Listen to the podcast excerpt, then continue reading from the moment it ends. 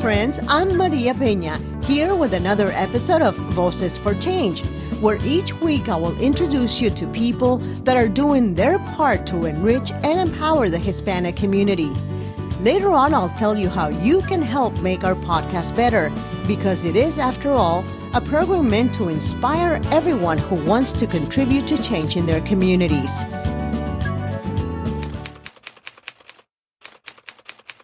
In this episode, immigrant rights activist Lisbeth Ablin joins us from Adelanto, California, to explain what's going on with immigrants in ICE custody.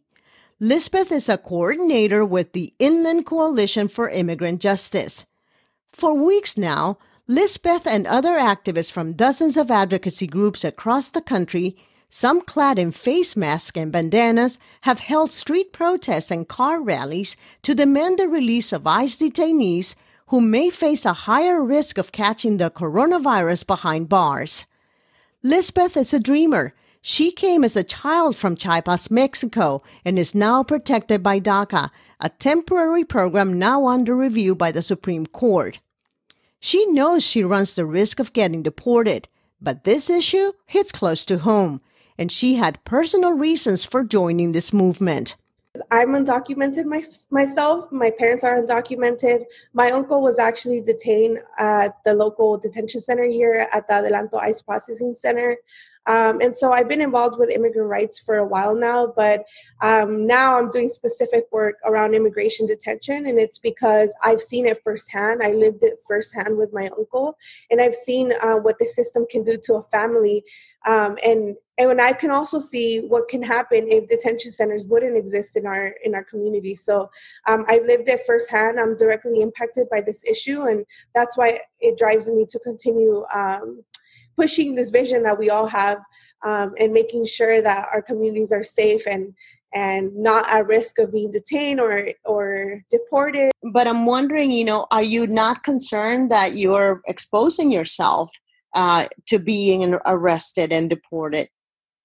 Yeah, I am covered by DACA, but as we know, that's not a permanent solution. And right now, DACA is in limbo, so that means my situation is not very certain. And I am concerned about that, but I believe in the power that my community has to protect me. And not only that, we have great attorneys that are right now working towards protecting activists like myself. So far, ICE has released close to 1,000 detainees.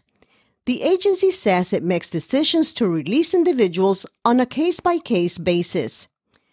In response to lawsuits from groups like the American Civil Liberties Union, federal judges have ordered the release of hundreds of detainees. But Lisbeth says that's not enough, and that's why the advocacy community has launched a campaign, Free Them All, so detainees can self-quarantine within their communities. The COVID-19 pandemic hasn't stopped activists like Lisbeth, but it has changed the way they work. So now virtual protests, car rallies, and teachings have replaced street protests and civil disobedience acts. Even before a pandemic was declared in March, activists had been sounding the alarm about conditions at ICE detention centers. Inadequate medical care, unsanitary conditions, and human rights violations. And once this pandemic hit, we realized these people are vulnerable inside these centers. And so now we're seeing an increase of concern from the families and from people detained. They're scared of getting the coronavirus. They're not being given protective gear. They're still in sanitary conditions, and there's no place to social distance.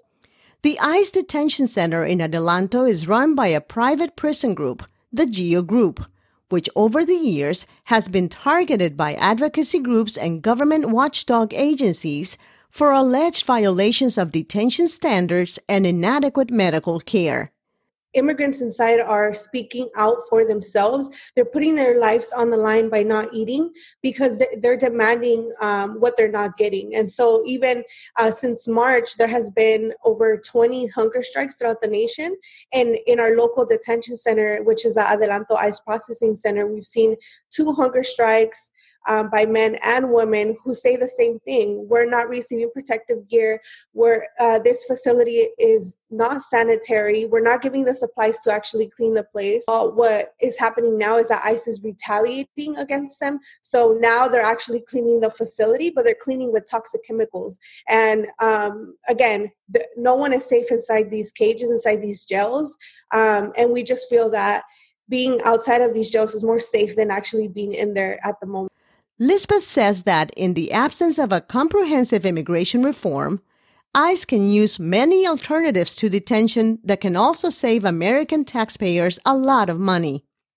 What I know is that right now it's costing the federal government anywhere from $130 to $300 and even sometimes $700 per person they have in detention. And alternatives to detention will dramatically decrease that.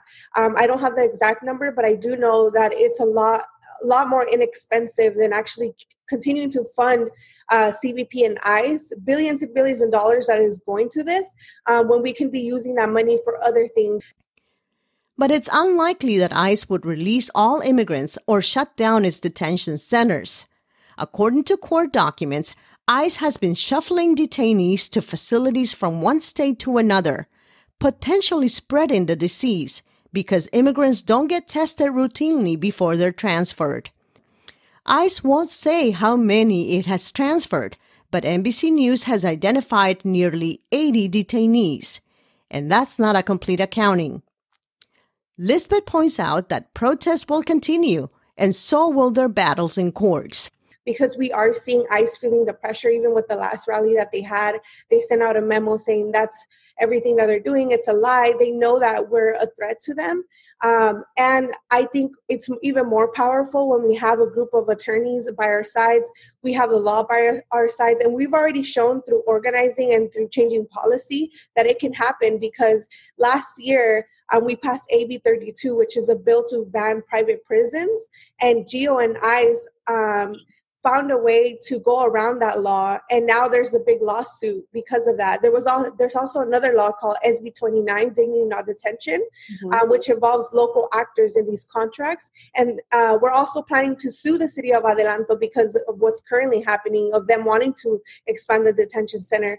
So I feel that we've made so much progress. I don't think anyone in the past would have envisioned us passing a law such as AB 32, which bans completely private prisons in the state of California. So I think we will continue doing both things, just advancing policies, continuing with the lawsuits, but also continuing building power with our people through rallies and protests. According to ICE, the agency has taken many steps to safeguard the safety at all detention centers, and detainees do have access to comprehensive medical care.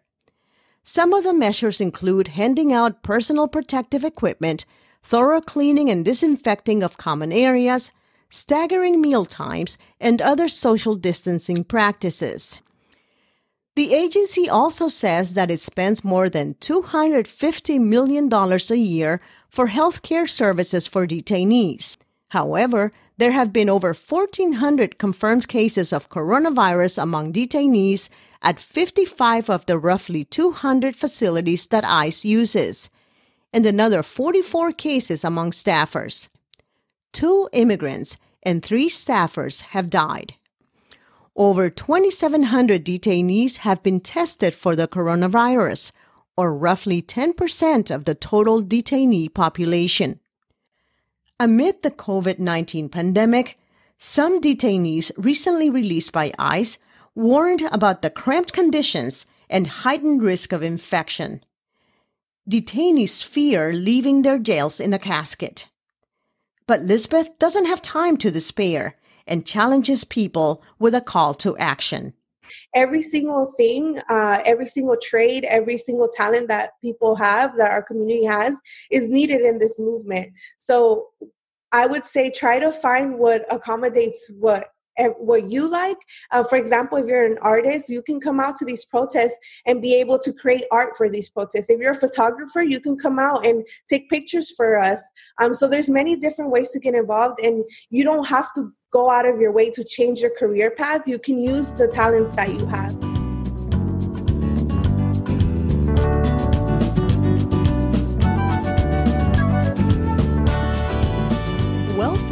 That's it for today's episode of Voces for Change. Thank you for tuning in. We hope to continue bringing you inspirational stories like the one you just heard. We thank you for your ideas, suggestions, and comments. So just look us up on social media or send us an email at vocesforchange@gmail.com. Remember Gandhi's great advice: be the change you wish to see in the world. Until next time.